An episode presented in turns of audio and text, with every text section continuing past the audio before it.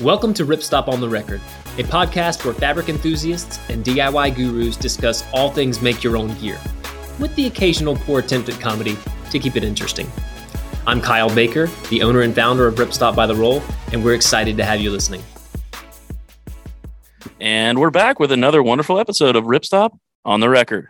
What's up, everybody? Jameson here. Isaac, uh, episode 42. We are glad you're here. Thanks for tuning in.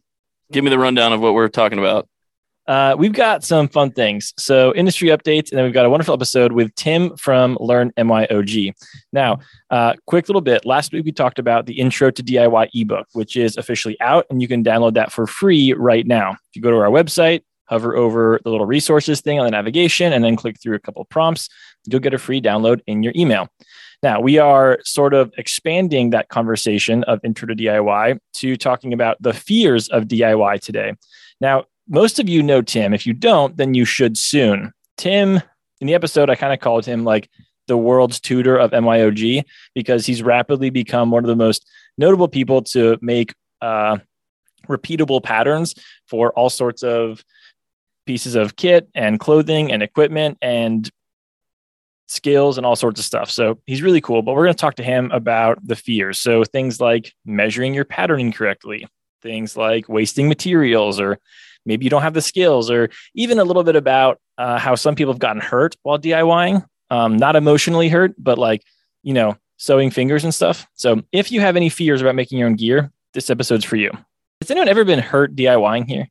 Not that, you know, emotionally, has- yes. Yeah. Physically, probably. I've definitely cut myself on like scissors or something. Not from the sewing machine though. Yeah.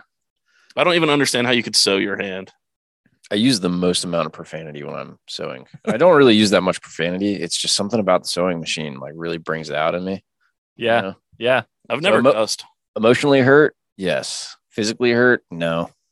No, I haven't. Surprisingly, I haven't like stabbed myself with the seam rip or anything yet.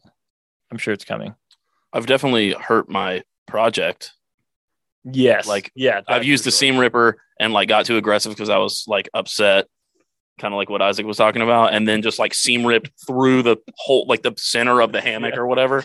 I've definitely done that, and then I physically hurt hole in it. others once that happened. Uh, anyway, so yeah, fears of MYOG with Tim coming up here in a minute. As for some industry updates, um, there's been an Etsy strike, which has kind of been interesting. So the only reason we're bringing this up, not because we have some like stock in Etsy, but we do have a lot of people, customers are that use Etsy. It's it's huge for the MYOG community and people that have kind of uh, startup cottage companies and stuff like that. Um, so for people that don't know, uh, Etsy is increasing their percentage they take per sale from 5% to 6.5%. Um, it doesn't sound like a whole lot, but if that is your means of income, you can imagine if there's a 30% increase in what you don't make anymore. So, kind of interesting for everybody making gear out there. It's a huge strike. A lot of people put their stores on vacation mode to kind of take a stand and say, like, hey, we're working really hard and you're making it hard to work.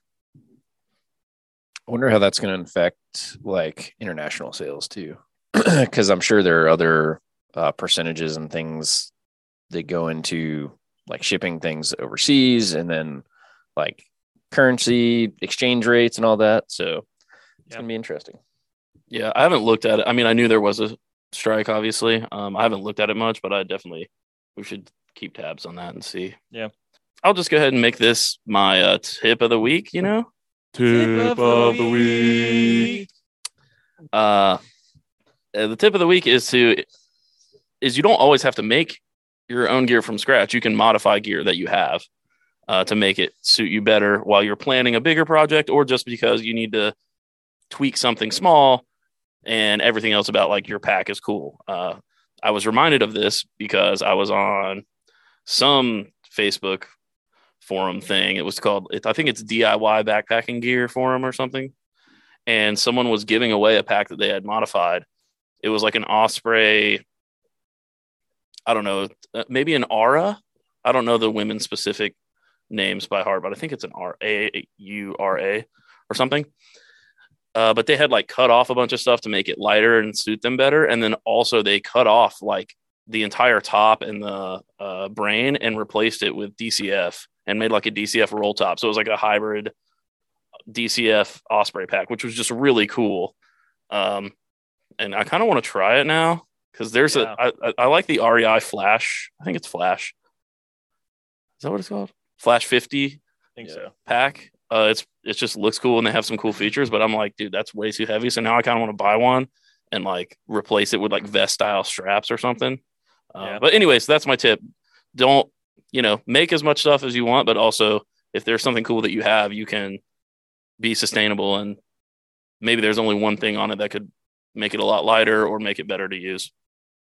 it's kind of like a like a Franken pack or Franken piece where like you can that's a really fun idea because like everyone raves about how comfortable the Osprey packs are or like a, a large frame pack, but the weight is obviously undeniable. So it just got my wheels turning on like what are other things that you can kind of merge like this weird collection of things to make something that is even better.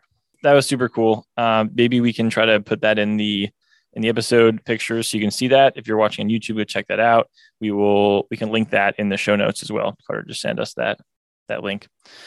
Um, as for some other updates, uh, 1.6 HyperD Eco is out. That is our PFC free uh, post consumer recycled hammock fabric that just came out on Earth Day last week. It is super rad. Two new colors. Um, the performance Sage. is awesome. Sage is a great color. Sage and Slay Blue. They're both super cool. They are. Super. I love cool. them. I want to start. We are going to start adding those uh, colors to our lineup if we see that people like them. So please Like buy those colors. Yeah. Because me and Isaac made the decision to add them. So you're supporting us. You're showing our managers that we made a, a good decision. So only buy those colors. Thanks. Uh, another update is we are going to trail days. Now, you've heard about this a couple of different times, um, but I'm going to get the dates right this time. We're going to be there from May 13th to the 15th. That's when trail days is open. So if you're in the area or if you want to see us, meet us, meet Avery, uh, meet Jason, you can't miss him. He's probably the tallest guy in the general vicinity. Uh, then show up to trail days. We're going to have some free stuff to give away. We'll also have a bunch of raffles that you could potentially win. So show up to our booth, say hi. We'd love to meet you.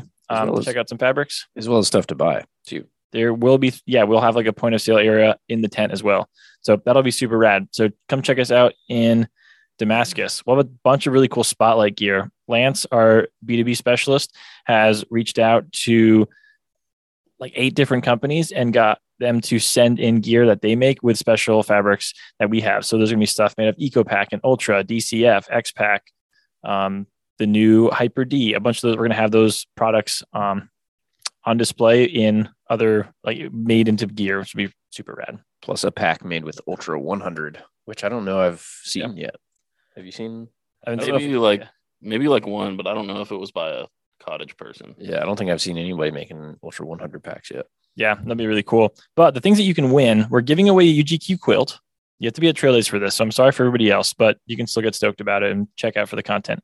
But uh, giving it, we're giving away a UGQ quilt, and we're giving away a pack made by Matt from Red Paw. That's going to be made with the new ultralight Venom stretch mesh, as well as a 3.9 Venom TPU coated material that we have. Um, it's hot. I've already seen pictures of it. It's really awesome. So yeah, come to Chill Days. Oh, we're also giving away fabric. Yeah, three curated fabric sample boxes. These guys packed them. I picked them up once. They're kind of heavy, but there's a lot of fabrics in there. There's everything from uh Jason, if you're listening, turn this off. Um, there's some DCF in there. There's some X-Pac. There's insulation. Uh, there's enough in there to make lots of cool. Uh, there's also narrow goods. I think Isaac put in like am steel and zipper. Uh, so you'll have uh, a really fun time. My, um, I guess you could call this my tip of the week. I think Tip of the week. So my tip of the week is get a Cricut. Now that's not, you know, not everyone has that opportunity, but we just got one this week and we started playing around with it after Avery brought hers into the office two weeks ago when she was here. Um, so now on both sides of the podcast, we have Cricuts and uh, kind of legendary. Shout out to Avery. She definitely convinced us to get one and she literally drove it all the way down uh, in her car just to show us for like 20 minutes and we cut out like stars and a heart and a square and stuff. I was talking to Isaac earlier and like I could tell that he wasn't really like fully engaged with what I was saying. and I pointed at it and I was like, You're never the same when you're around her. but I was just talking about the Cricut because he really, really, really likes it. It's gonna be cool. Oh, we also used it to use the pin function, and we drew a flower. And then, uh, for those of you that don't know, Kyle, our owner, is now a father, and so we made it seem like his new son wrote a note to Jason. So we we had like a flower that we that the Cricut drew, and it said from Kiem Baker, and then we gave it to Jason. He didn't believe it though. I don't know why. he threw it away immediately, actually. But Yeah, shout out to founder, owner, CEO Kyle and Gene on their, their new baby boy. Everybody seems pretty happy and healthy. On that note, we're gonna cut to the episode. Thanks everybody. Enjoy. Hey Tim, thanks for joining us today. Yeah, absolutely. I'm happy to be here. So I was as I was preparing for the episode, I was thinking about what you do and, and learn MYOG and everything. And I came to this realization that in many ways you are the like international tutor of MYOG, that learn MYOG. We've talked to people all over the world that know what you do and follow what you do. How did you go from making your own gear? I assume just you know in your basement or at your home to uh, you make tons of patterns, have all sorts of stuff from running vests and bike bags and apparel tell us about kind of how you started MYOG and, and how you ended up where you are now. Sure. Yeah. It's, uh, it's kind of taken off really. Um, you know, I've just been a member of the maker community on Reddit primarily. And, uh, you know, just always been into making things, whether it's been making kayaks or, you know, now making, making gear and really jumping into apparel. Um, it's just kind of been happenstance. And, uh, the website was kind of a project where I could share, share designs that I was coming up with. And, you know, it, it really revolved around um, I've created these pattern generators primarily for the for the subreddit, and we we were doing these little make your own gear community projects where I'd make this simple little pattern and put it out there and let people run with it for a month and see what they came up with, and it was just a thing to bring community together, and kind of launched it onto a website, and the popularity just took off. Right, it's it's it's really. Uh, you know, it's super exciting to see people really all over the world getting into getting into making and being able to share ideas with people and talk to people, whether it's on Instagram or Reddit and uh, just really bring that community together. So the website has done very well. Um, but for me, it's just it's my way of being part of the community and and you know paying it forward or just being being active in that community. And uh, I'm just excited to see people see people get into it and and uh, use the patterns really.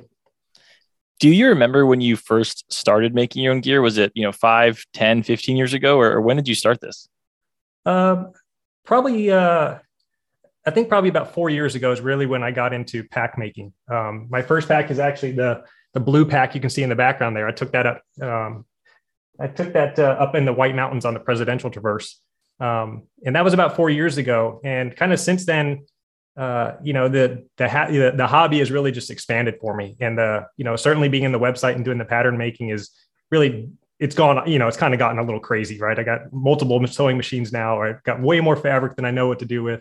Uh, and it's just it's it's a really fun hobby. It's great because it's something you can kind of do for a couple hours each night. It doesn't take a lot of setup.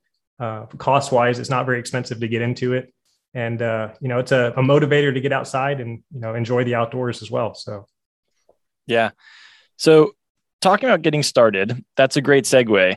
Our whole topic today was the fears or are the fears of MYOG and the things that people worry about when making their own gear. So that pack that you're talking about is probably a good example for all these things that people are, are referring to. But some of the main fears that people have is the fear of the techniques that they that they need to make something successful. And then often the thing that we hear the most and probably the questions that we get the most on our help center are what fabrics to choose. Mm-hmm. So as you, you know, put some of your own experience in there, but do you have any tips for people that are getting started in terms of the techniques or, you know, the ability they have to create those that gear and then um, knowing they're choosing a great fabric? Yeah, sure. Uh, so I think getting in, getting into making, you know, certainly sewing project like soft goods uh, really isn't that difficult. Um, I think what a lot of people stress about is do they have the right tools, right? Do they have the right sewing machine, right? And certainly you can dive into the world of fabrics, right? And you can geek out as much as you want on the technical attributes of fabrics. And I guess I'd encourage people, you know, try to stay away from that, right? Don't don't bog down with all the details, right? You can certainly run to Joann's and buy some cheap fabric and make functional gear that'll last a long time. Um, and then once you kind of get into it, you can certainly start really spending more more time on the details and more money on on fabrics and things like that. Um, one really great way of getting started with a sewing machine, you don't need to run out and buy anything. A lot of local libraries And these community tool groups have sewing machines that they'll loan out for free, um, or you can go to maker spaces and use them, or just hit up your hit up your mom or, or family friends. Right? That's that's how I got started. Is my mom's machine. I still have it in my basement. Uh, she comes out to Seattle and she still uses that machine every now and then. So you know you don't really need to spend a lot of money. You don't need to spend a lot of time getting into it. Um, certainly, you can pick up patterns. There's a lot of free patterns. There's certainly a lot of paid patterns out there. Um, and you know, jump into the community. A lot of people are there to help, and you know, you don't have to start with a big project. You can start with stuff, stuff sacks and fanny packs and things like that. And you know, I think it's just really easy to get into. But I think people really wrap their head around all the details that are there, and it's fun to do that. But if you just want to get started, you don't need to do that, right? You can just run to the craft store and buy everything you need, and then use a hand, you know, use a use a machine that's available to you uh, to jump in. Yeah, it is. It is funny how many people get machines, um, or just the different ways that people get them. I mean, like the, the thrift stores, but more often than not, it's just from a family friend. Like I just asked my mother in law one day, I'm like, "Hey, do you have a, a sewing machine sitting around?" And, and, she gave me a funny look, but she had two or three sitting around. Just you know, she's collected right. over the years, and right. and then sure enough, I got the next machine I got was from a family friend that was moving overseas, and and, and they didn't want to keep theirs. So they are there's so many of them just floating around, um, yeah. and they don't like I think the, another fear that people have about getting started is, you know, is my machine good enough to handle, you know, handle these heavy duty fabrics? And most of the fabrics aren't super heavy duty. I mean, right. most of the fabrics, even on your packs, there probably aren't, you know, they're they're not more than eight ounces. right. Exactly. These home machines can can do a lot more than you realize. Yeah, absolutely. Uh, I'd say unless you're really getting into a lot of leather work, right? There's really not too many things that a standard domestic machine is going to be able to handle. And you guys talk a lot about the Singer HD, and yeah, people make fantastic gear at, with that machine, and it's you know it's they call it heavy duty. That is not a heavy duty machine by any stretch of the imagination, right? But it's you know it's more than capable capable for making you know quilts, tents, bags, anything that's really you know these synthetic fabric you know fabrics. You can really do a lot with a, a pretty basic machine. So I- am curious. Um, this is stepping aside from the fears of MYOG mm-hmm. for a brief moment. But uh, speaking of fabric selection, you work with a ton of fabrics and have worked with a, a ton of fabrics that we offer and even ones that we don't. Uh, what fabrics intrigue you right now? What on the markets is really interesting? I'm certainly looking a lot into the apparel fabrics. Um, that's just kind of the where I kind of steered myself a little bit, and that's kind of an interest area. Uh, for pack fabrics, I'm really interested in, in the Ultra line from Challenge Fabrics. Um, you know, there's a lot of really technical fabrics that I think are great. Uh, I also I just saw that you guys announced an eco-friendly um, the Hyper D 1.6, the eco recycled and P- PFC uh, DWR. I think that's a fantastic you know move in that in that space. That 1.6 actually the the orange jacket in the background that's 1.6 Hyper D, and I think that's a fantastic fabric because it really balances kind of the the triad that I look at when I'm just you know picking a fabric, which is you know durability and use uh, for you know for what I'm going to what I'm going to do with it. Um, there's the sewability and then cost, right? And I think Hyper D, that 1.6 is a really good balance because it's not super fragile. It's really easy to work with. And from a cost standpoint, it is quite affordable. Um, Hyper, the Hyper D 300, I think it's in the same boat where if you're looking for a waterproof fabric, that's a great one to get going with. Um, but yeah, Challenge is doing some really cool stuff, especially with that Ultra line. And then apparel fabrics, there's a lot of things out there that I'm still learning. Uh, Polartec makes some fantastic fabrics. I'm really looking forward to see what you guys come up with this year with with your apparel line. Um, but yeah, that's that's kind of where I'm you know been looking at for for new fabrics. Yeah, we uh, yeah we've dropped the hint a couple times, and I'll continue to drop it because I saw Isaac handed a lab dip over to me yesterday in the in our in our cubes. But we are looking at building out the apparel stuff for sure. So we'll we'll be getting more things. And I'm really really excited about that because it's it's it's very clear. I mean, we did a huge development survey in January, and it was overwhelming the number of people that are interested in apparel stuff. And then seeing uh, patterns that you've been making, it's, it's very clear the industry is is really interested in the apparel stuff right now, um, and we're all on board. So it's it's going to be really exciting to see that. But I want to go back to your your triad there, which because that's really interesting. As soon as you said that, I expected uh, to hear the triad that we use often enough, which is uh, durability, weight, and then price. Mm-hmm. And really like how you added sewability in there, especially for new makers that are maybe having a lot of fears about MYOG.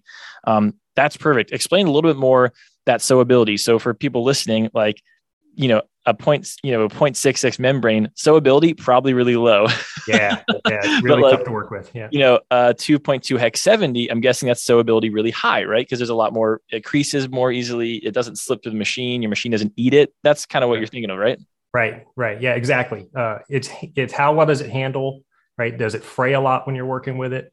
Right? Does it does the machine feed it nice and even, you know, evenly? Is it real slippery? Does it is it hard to keep kind of your seam allowances together? Yeah, that that to me is sewability And you know, not only that, but you know, something like X-Pac where you know it's it, they're really rigid and they're kind of hard to maneuver, especially if you're doing curved seams and things like that. Right? That's a fantastic fabric. Um, but from a you know when you when you put a line of stitching in, and you have to seam rip it, and now you have permanent holes in that fabric, right? That that kind of lowers that sewability score for me, right? Something that's coated and you can easily, you know, seam seal it and things like that. That kind of raises that sewability up. So, you know, you kind of have to look at what the use case for the for the the piece that you're working with. Like if it's a backpack, like what kind of backpacking are you doing? Are you doing you know scrambling on really tough terrain are you on more groomed trails and doing long distance travel right those are two different requirements that may drive you in different selections for for packs but for people getting started you know really i think that a coated fabric that's got dwr you can pretty much make anything and it's going to handle the environment you're in quite well so unless you're really counting grams i would say that you know in that 70 to 70 denier up to that 300 denier, right? Those are all kind of in that sweet spot of it's going to be very easy to work with. And uh, from a cost standpoint, they are quite affordable. Yeah. That brings up another great point. Another fear that people had uh, was making gear that wasn't going to last in the backcountry or making gear that you would produce and then you go to use it and it just falls apart on you. And I am consistently surprised. So everyone knows that has listened before. I was new to MYOG when I first started um, when I first started at the company here. I'd, I'd sewed a little bit leading up to it, but like we're talking during the interview phase, basically, I was I was starting to sew and being interested in that. Um, and the first thing I wanted to make was a running pack, and I actually I didn't know who you were at the time, but I watched the video you made on your running pack way before. Then I eventually heard your name later on, and I watched that. I was like, oh my gosh, that was the first that you were the first person I saw that I was like, okay, this this can be doable. Someone else has done that. Um, so it's kind of a funny funny tidbit there. But that was the biggest thing I was worried about. I was running a 50K and I was like, I don't want to be 16 miles on the Appalachian Trail and then have my pack strap like rip out. Right? Right, right. Um, but even for a newbie, like that thing lasted the whole time. Right. It, it did not end up having a problem. I wouldn't run with it now. Like it probably might not last three runs. I don't know. But it lasted the entire time that I was out there. And I do think people are con- continually surprised with how well these things can last. I mean, that pack was made out of Hyper D300, which in the grand scheme of things is a, you know, it's not as nice as an X pack, but it was super sewable. Yeah. To your point now that I realize that, like I love that fabric, and I didn't really know why because compared to other stuff, you know, it's not the most amazing one, but it's super mm-hmm. sewable. I do think it looks good, and like it's really hard to mess up. You know, like a woven fabric like that, I right. could put a million holes in it, and it was totally usable.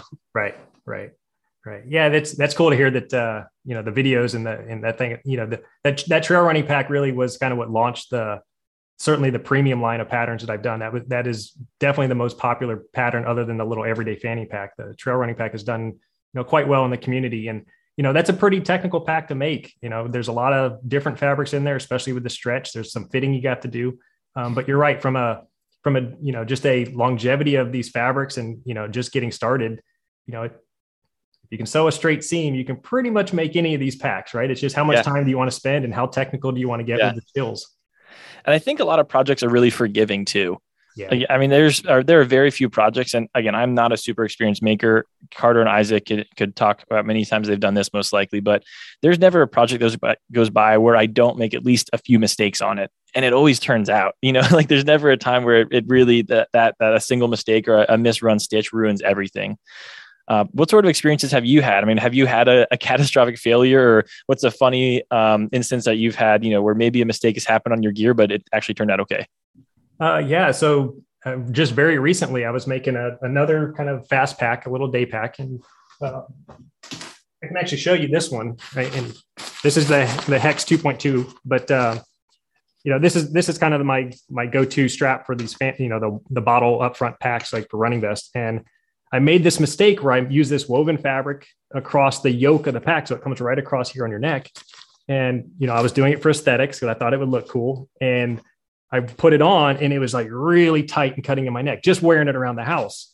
Right. And I thought the whole pack was going to get scrapped. Right. Cause this is like, once I put it on, like the whole pack was done.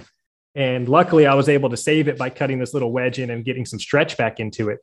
Um, but you know that's a that's a pretty dumb mistake that i made and i knew better about it and it's something that in the pattern instructions i say don't do this don't put this non-stretch fabric right across your neck right? But I was able to save this one, and and you're right, it is very forgiving. It was seam rip the binding, cut the little wedge in, and stitch it down. And you know the pack is very usable. I've used this a number of times now, and it's this is a great little pack. But you know, really, really, I haven't had any.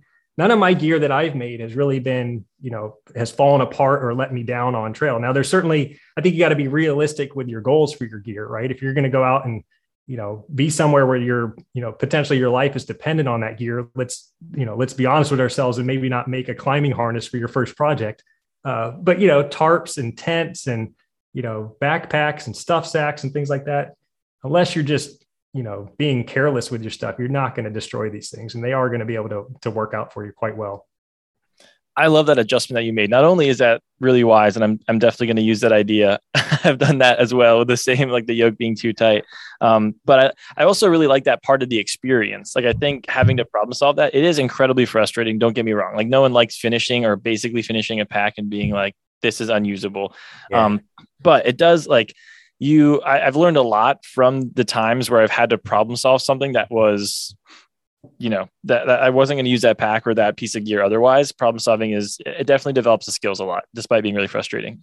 Yeah, yeah, definitely. I mean, you got to have to look at it if, if you enjoy the hobby, you are going to learn a lot in the mistakes, right? And if you just want a piece of gear and, and you want to do it yourself and there's something unique about it, right? Go grab a pattern and follow along step by step with it. But you know, if you really are looking to experiment and do something new, you got to expect that there's going to be some failures along the way, and your seam ripper is going to be your best friend right? and you know, th- for the cost of these materials and the time it takes to do this stuff, it's not like you're going to have a lot invested in these projects, right? But yeah, you know, the the pack like I see in the background in your window, right? A pack like that, you're going to learn pretty much all the key skills necessary to make yeah. much more complicated bags uh, that could be tailored specifically to the act to your activity or the type of gear you're carrying in that bag. Yeah, no, absolutely, and especially nowadays, the the the number of kits available pretty much cover everyone's everyone's bases. You know, like I think that's the one thing I wish I had done earlier on is I, I wasn't quite confident enough in my skills, so I didn't want to do a kit because that seemed like more of an investment than just like ripping apart of my own. Mm-hmm. But especially nowadays, all the kits that you offer and so many other people, there's a kit for everything, and that is not a guaranteed success mark, but you are very much more likely to succeed on yeah. you know, if you want something you know is going to work that the kits are you know a, a, ton you know there's a ton out there. Right. But uh, to that point one of the other fears that people have is uh, mismeasuring or uh, getting to the end of their pattern realizing that things don't line up. You've made a ton of patterns. What sort of tips do you have or uh, what have you found been maybe the anecdote to uh, misaligned pattern pieces Sure. Yeah. The I think the, the biggest mistake people make and why that happens, right, is that they don't treat their seam allowances correctly and they don't they don't follow that seam allowance, right? I think everyone knows that hey, I'm, if I'm going to make a, a, a rectangular bag, I'm going to design the dimensions of the panel, then I need to add seam allowance, right? But then if they're not precise enough in their sewing, right, they may use too much seam, they may use too little, and those panels aren't going to align at the end. Um, if you are designing something from scratch, right, I really advocate you know making a paper mock-up first and then making a prototype using you know really anything you can find that is somewhat representative of the fabric that you want to use right? If you're using a, a non-stretch coated you know woven fabric you can use a bed sheet you can use an old t-shirt right? There's you know there's anything you can really any real fabric you can use is going to make a pretty decent mock-up. You know i use a lot of tyvek for mock-ups just because it's you know something that's pretty cheap to acquire. Um, but uh, you know that's not very representative of stretch fabric. So you know you got to have to if you are going to do a prototype try to find something that does have some of the same pop you know properties of the fabric that your ultimate fabric. Um, but yeah paper mock-ups are a great way to really test your pattern.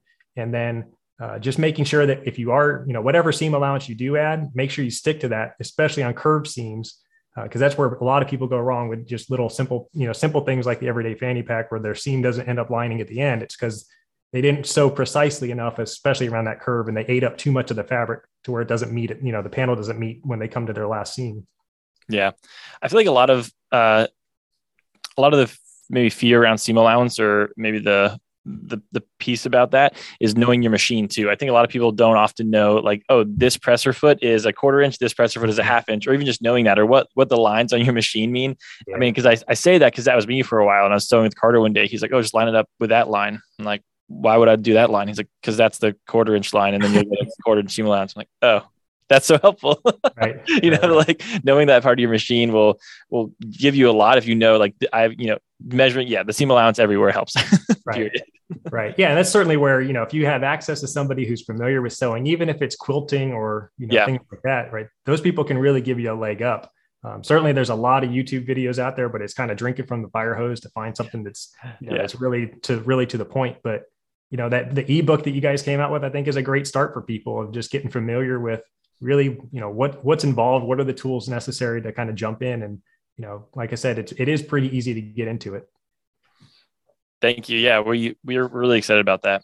So, uh, a little bit about machines. What's your go-to machine? What uh, what machines do you like, or which one do you use? Well, like I said, I've kind of gone off the deep end, and I have I I've, I went the route of industrials. Um, I you know I have the space and fortunate enough to be able to you know have have a couple industrial machines. Um, but yeah, the probably my favorite machine is my needle feed machine. I have a Juki um, 5410 needle feed. That's kind of my my go to machine for most projects. Um, but a, an 8700 is straight stitch mechanical industrial, that's a fantastic machine. Uh, I know a lot of people use the Singer HD. That's a great one. Uh, Janome has the HD 1000 and the HD 3000. Those are both fantastic machines. Um, so yeah, if you're going industrial, you kind of have to. I wouldn't say just jump out and buy an industrial. Make sure you're into the hobby and that you know you know kind of what type of projects you work you know that you want to do because the industrials are a little bit more specialty. They're not as as universal as a as kind of your computerized domestic or mechanical domestic machine. Um, but yeah, the 5410 is is really my go-to machine. Yeah, that makes a ton of sense. Um, on the tools as well. Earlier we talked about the uh, the good old seam ripper. Mhm. um, uh, so we talked about uh, thread snips a while ago on the podcast, but uh, Carter's also been through this endeavor where he tried to find the perfect seam ripper. Do you have a seam ripper that you really like? Because I know like the ergonomics and the handheld and the length of the pick and all this stuff are things that MYOGers love to get into eventually. Uh, but yeah, do you have a seam ripper that you like? Yeah, I just I don't have it up here with me. It's it's a, one of those cheap little you know you know dollar seam rippers, right? blue handled. You know, I have a I have one of the little short ones that sits on my machine, and then I ended up buying one of the a little bit longer one. Oh yeah, yeah. That uh, if I'm going to take a whole bag apart, that's the one that I end up using. But that little short, you know, little short one you buy at the little you know at the checkout counter that at the craft store. You know, I've had one of those for a long, long time. It actually, you know, my mom gave it to me with a little kit when she sent the machine to me. Um, and yeah, that that thing works great. I know people use scalpels and X-Acto knives and all that, and I, I don't know. I, I'm more likely to cut myself with something like that. But uh, you know, this the cheap little seam ripper works fantastic. Yeah, no, those are awesome. They also don't like you. You very rarely break them, and they're not like scissors they go dull that much either. Like how they, Right. they luckily they're, they're yeah they're a very consistent piece of kit, which is really nice. So another fear that people have is uh, intimidation. So that's somewhat getting started, but also uh, the cost can add up. So we talked about practicing materials and some of these bigger, uh, more expensive fabrics. But other than kits, what are ways that people can uh, ease that fear of intimidating about wasting too much money on on a project? Uh, I mean, certainly there's the cost of fabrics, right? And and that ranges a lot, right? You can if you're going to get into apparel, right? Apparel fabrics have gotten extremely expensive. Um, you know, craft store fleece, for example, is a great way to get started. Uh, you can, you know, if you catch the sales at like Joann's or Hobby Lobby, right? You can pick up, you know, a yard of a yard of fleece for you know five dollars or so, five six bucks. So that's that's pretty affordable. But you know, I think the one way of being able to you know kind of get fabric really cheaply if you want to for small projects is if you go to goodwill go look in like the extra large or extra extra large section and you can find you know old rain jackets and things like that that are synthetic fabrics that are going to be woven. They're probably coated fabrics and they're going to be very representative of some of the fabrics that they would buy from ripstop by the roll. And you can buy a you know an entire raincoat for you know five to ten dollars cut that up and use that fabric for you know making stuff sacks and things like that. Um, also what i've done in the past is i've gone to like the like a you know if you go to like an rei garage sale right in the used section they often have the the footprints for tents right and that's like a massive piece of of coated nylon that you can then use that and cut it up and use it for projects Those are great ideas. That's such I have not thought about the the rain jacket or the footprint, but that's that's perfect. That also let me uh So this, I'll just show you like this collar here, the, the extension collar on this pack. This is an old footprint that I had that I think I got it for a dollar at an outdoor store, and a you know it was like in a cardboard box of "Please take me." Right, it, it was like five yards of fabric that I got for a dollar. Yeah. Oh, that's brilliant. Yeah, because that's most like that's going to be a PU coated, fairly flexible. You know, to your point, very sewable. Yeah, that's yeah. That's I'm giving away my secrets now. I'm never going to find those things again. Yeah. Shortage of footprint. no, that's super wise. Question about um, apparel stuff. So one of the reasons that a lot of people haven't started, and often when I say that, I just mean myself, but I know other people as well. One of the reasons I haven't started making apparel yet is um, I just haven't gotten well versed in the serger. Now we do have one at work, so I can learn, but a lot of people don't have a serger at home. They just have their, you know, Singer HD or whatever. Um, have you made much apparel on a straight stitch machine? And you know, what would, how would you, uh, yeah, how do you, how do you even begin sewing apparel with a straight machine? Maybe, maybe that's a question. Yeah. So a serger is really, I wouldn't say most people need a serger unless they're getting into knit fabrics, right? So for, you know, rain jackets and wind shells or wind pants, things like that, you really don't need a serger. Um, the serger is really good because when you have knit fabrics, they stretch a lot, right? And a serger uh, really it prevents the stretch of that fabric. And then the other nice thing is it finishes that seam for you as you sew. Um, so, you know, a serger, it's not necessary to make a lot of these garments, right? If you want to make a pair of hiking pants, you don't need a serger. Um, but, it, you know, it probably is the best machine for people who are going to be working with fleece or, you know, any of the Polartec, Alpha Direct, things like that. Uh, serger is going to make your life a little easier, but it's certainly not required. Um, a you know a, a zigzag machine a stitch you know a zigzag stitch will do effectively the same thing it's just going to be more work um, but you know sergers are nice machines especially if you you know if you have a straight stitch machine already a second machine if you really get into it a serger is a good choice um, and they're not you know you can find them pretty cheap i think i found mine on craigslist for $50 right it's you know a lot of people buy sergers a lot of you know a lot of people who are into like quilting and stuff, they go to the store and they see their friends using them. They'll buy those machines. They'll sit for five years and then they end up selling them. Right. So you can find them pretty affordably. Um, but yeah, serger is an, is really, I would rec if you are going to get into apparel, I think it is uh, you know worth trying to find a serger, but you definitely don't need a serger, right? The the wind shells that I make, um, I now I use a serger, but the first one I did, I didn't have a serger, and I made it entirely on a straight stitch, and I still use the straight stitch for inserting the zipper and uh, you know doing the pockets and things like that. What sort of finishing techniques do you use after you use? Do you just uh, yeah? What do you finish with? And you do a straight stitch or a zigzag stitch on apparel stuff? So if you use a zigzag, you're effectively just going to leave that seam that you know. If you do an over like a zigzag is kind of an alternative to a overcast stitch. Okay. Um, and you're the you're if you have a machine that does a zigzag, especially if it's a computerized machine, you probably have edge finishing seams like an overcast stitch um, that you can do. Okay. Um, yes. Oh, you mean now?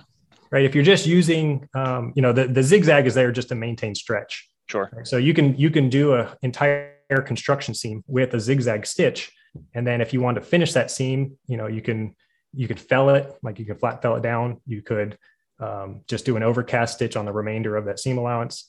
Um, but most people, if you're going to use uh, the zigzag, is it's doing both the construction and that seam finish at the same time.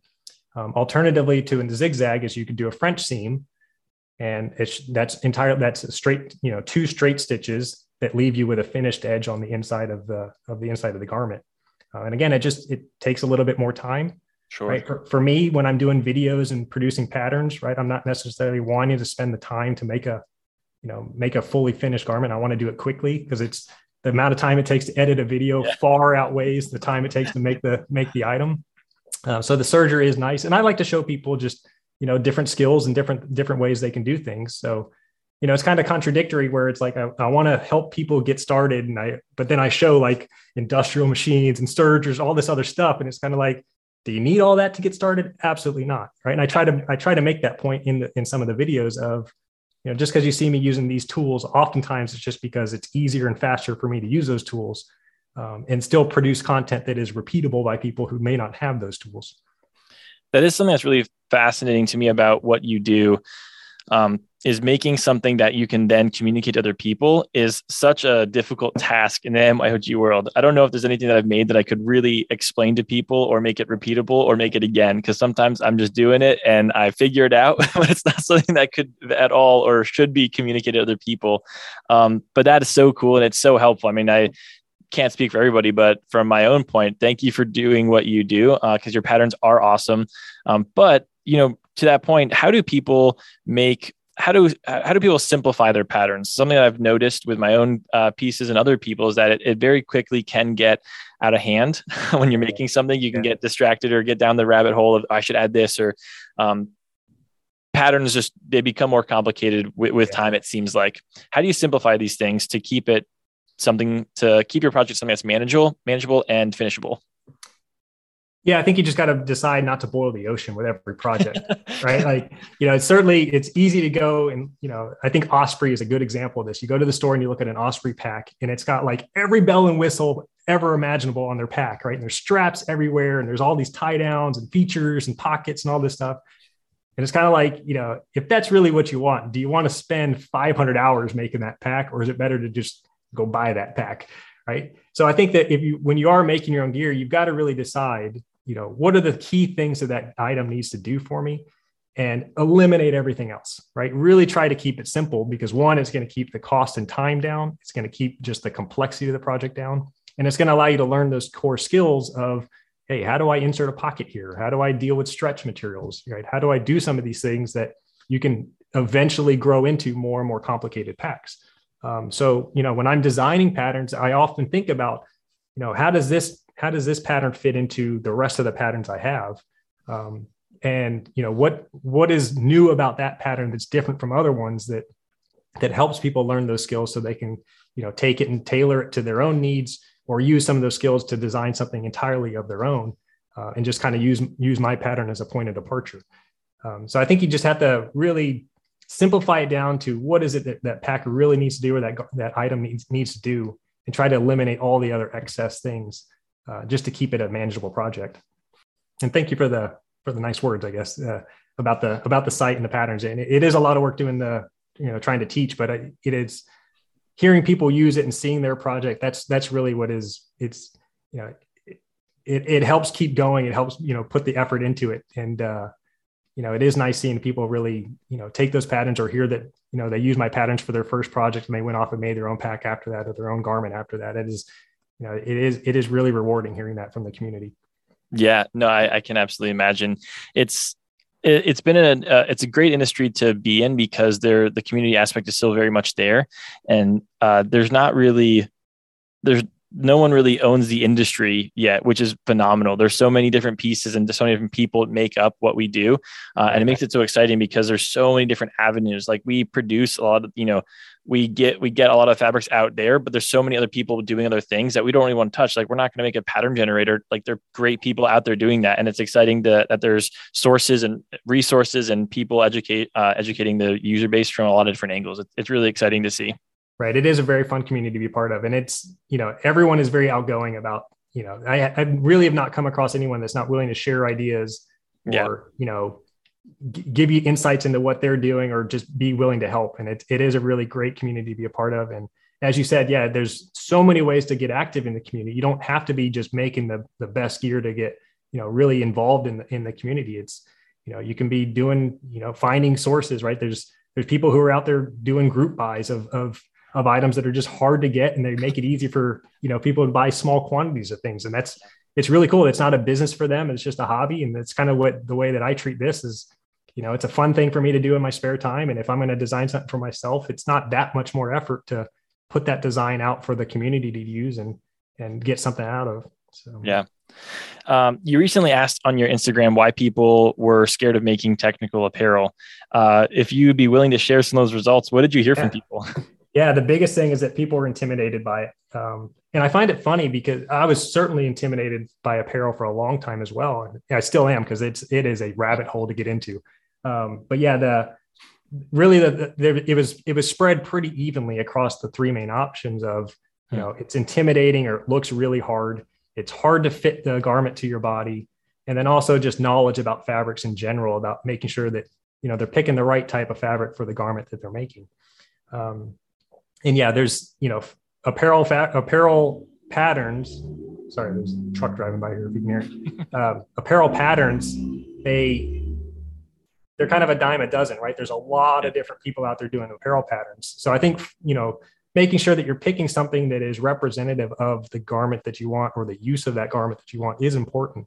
Um, but yeah, the hopefully that you know getting the feedback from the community hopefully can steer me in a direction to to make it a little less intimidating, especially on some of these projects that I've been doing that are pretty basic, right? The complexity of sewing that wind shell, right? There really isn't that much to it, right? And mm. from a technical skill level, it's a lot easier than sewing a trail running backpack. So, you know, I think making sure that I'm able to present that to people and show that hey, these are doable projects, hopefully opens it up for people to kind of dive into and and experiment with garments because it is a fun way to, you know, to get into making your own making your own things. What's the most intimidating project that you've ever done, or maybe the most difficult project you've had to work on?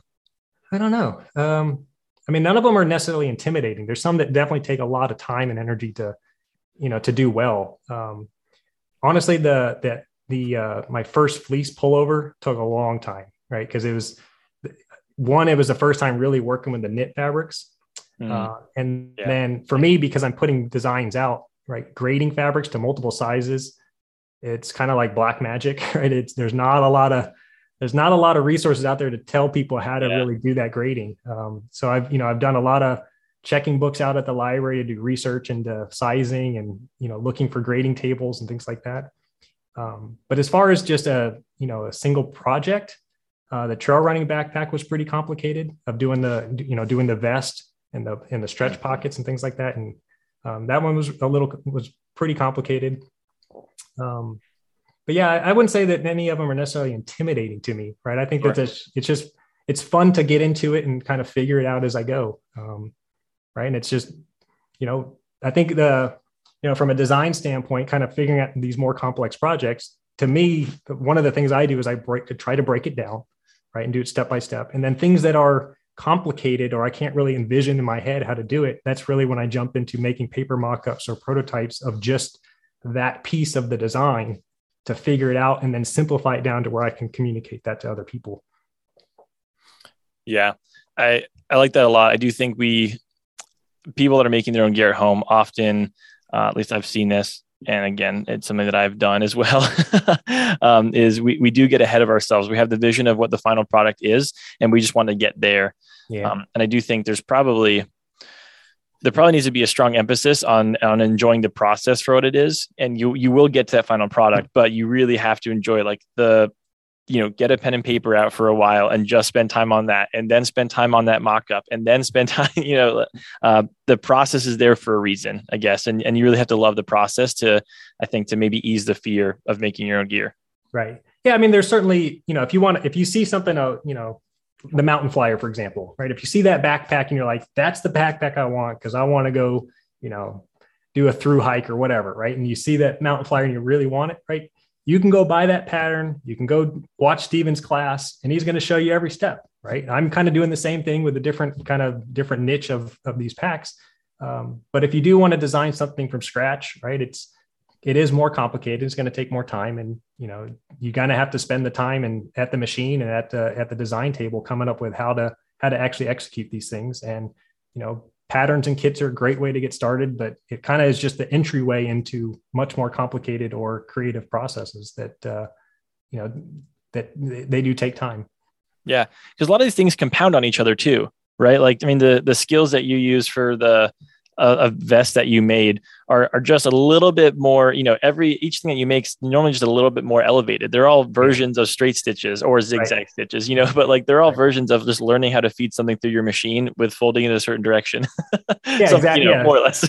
That's pretty accurate, right? Yeah. And and when you, you know, when you get to that next step, you figure out, oh man, I, I could have been doing it this way and it would, would have yeah. made the first job a lot easier. And you yeah. kind of have to learn those things. And, you know, a lot of people ask like, Hey, what's the video I can watch to teach me all these things? And yeah, I wish I had that answer because it would have made my life a lot easier too. And that's, you know, I'm trying to present those types of skills, but at the same time, I don't want to do a video that's just like, here's how to sew a straight stitch, right? Go on YouTube. yeah. There's yeah. a million of those videos that exist already that you can go watch. Yeah. So one of the last fears that we're going to talk about here um, is, as I hope, largely just a joke. Um, but if not, then we're going to take it seriously no matter what. Is somebody said the fear of getting hurt. Now, I need to read the specific comment because it was pretty well said. Actually, there were a handful. So one person uh, said, What if I sew my fingers together and I have to live my life like that with no dexterity? And then my life is made into a movie and my part is played by Jake Paul. Very fearful. Somebody else said, I sewed uh, myself uh, through a finger. No fears anymore. yeah, and a hand. You know, somebody said they cut their finger with an X-Acto knife. Um, so there are some legitimate fears there. Um, but so you know, we'll take that question where, wherever it goes. Um, but the fear of getting hurt with your sewing machine or with your tools. What do you have to say about that, Tim? This is this is what I fear. This sucker right here, the, the, rotary blade. I tell you, I, I got three or four of these of various sizes, and I ended up buying a safety ruler because this thing scares me. I, of cutting fabrics and cutting paper with a with a rotary knife. These things are super sharp. Uh, you can definitely cut cut yourself pretty well with it. So I ended up buying a safety ruler, when, especially for making long straight cuts, where one it's more accurate and it keeps my finger out of the way of, of using those things. Uh, but yeah, the sewing machine, I definitely have seen the horror pictures of people sewing through a finger. Uh, so, you know, be careful, but uh, I wouldn't say that this is any more dangerous than, you know, cooking or doing woodwork and things like that. And people, you know, people work on their houses and do renovations and things like that. So, you know, just be aware of the tools you're using. Yeah, that was my number one fear when Carter first introduced me to the industrial machine was sewing through my fingers. I didn't have too much of a fear of that with a home machine; doesn't move quite quick enough. But he had that thing on like 200 miles an hour or whatever the equivalent of like stitches per second is, and that was terrifying for sure. So that's definitely a you know plus one in the home machine category. You're very much yeah. less likely to sew your sew your fingers together. yeah, the sewing machine is pretty can be pretty intimidating. Um, but uh, you know starting with a starting with a domestic is a great way to get going because like you said it is a little bit more approachable than a than a full up industrial. Yeah yeah. You can only you can only push the gas pedal so hard. Right. The other when i first read that question of what you know fear of getting hurt uh, a part of me wondered for a brief moment i was like man is this is this like a physical getting hurt? Is this like an emotional getting hurt? Like is your ego going to be hurt sewing the gear? And uh i think that's also true to a point you know, it's it's possible. But I do I think it does go back where, you know, this is this is not a TED talk and I don't want it to be, but it is about the process. And there are going to be really bad pieces of gear um, that you make. But I do think those uh the piece the worst pieces of gear that I made where like when I first learned like put the zipper on backwards or mm-hmm. something right, or right. You, you, get the the teeth wrong or you know you whatever. Um, every time something has been has been learned and those are really easy to trash and redo. So don't for all yeah. of you out there worried about it don't don't fear about messing that up or don't fear getting physically hurt or mentally hurt because they'll both they'll both heal. Luckily it's a great community right? And yeah. you know if you go on if you go on the subreddit you're going to see people's their very first project and it looks like they sewed something with a chainsaw and you're like what did they do wrong on that thing? But the community is super helpful right? And it's yeah. like you know, no one's really going to throw you under the under the bus on some of this stuff, right? And they, you know, I see people sew things with the fabric on the, you know, with the coated side on the outside instead of on the inside, or like you said, have the zipper, Classic. you know, attached to the front of the seam instead of on the back, right? So those types of things you'll learn as you go, and uh, you know, leverage the community. The the subreddit is a great place to be. That there's there's forums and other things that you know are great uh, great ways to learn. Yeah, I think everyone can take um, they can take solace in knowing that no one's going to see something they haven't seen before. you, know, you, can't mess a bag up worse than worse than Tim's ever seen on Reddit before. well, Tim, uh, that is just about it. I think we've uh, covered most of the fears that these people are having. Um, thanks for joining us today, and just once again, thanks for everything that you do for for Learn MYOG. I mean, you're working with our our maker sponsors this year, and uh, there's a lot of people that that get to benefit from the knowledge that you have, and we're really happy to have you on episode finally and just get to pick your brain a bit more. Yeah, thanks. It's really, really cool to be here. You know, I just think of myself as a community member, just like everyone else out there, right? It just happens to be that I have a website that's gotten pretty popular. Um, but you know, it's awesome to be, you know, be here with you guys and to get to talk and also certainly to help with the maker community and things like that. But, uh, but yeah, thanks for the time.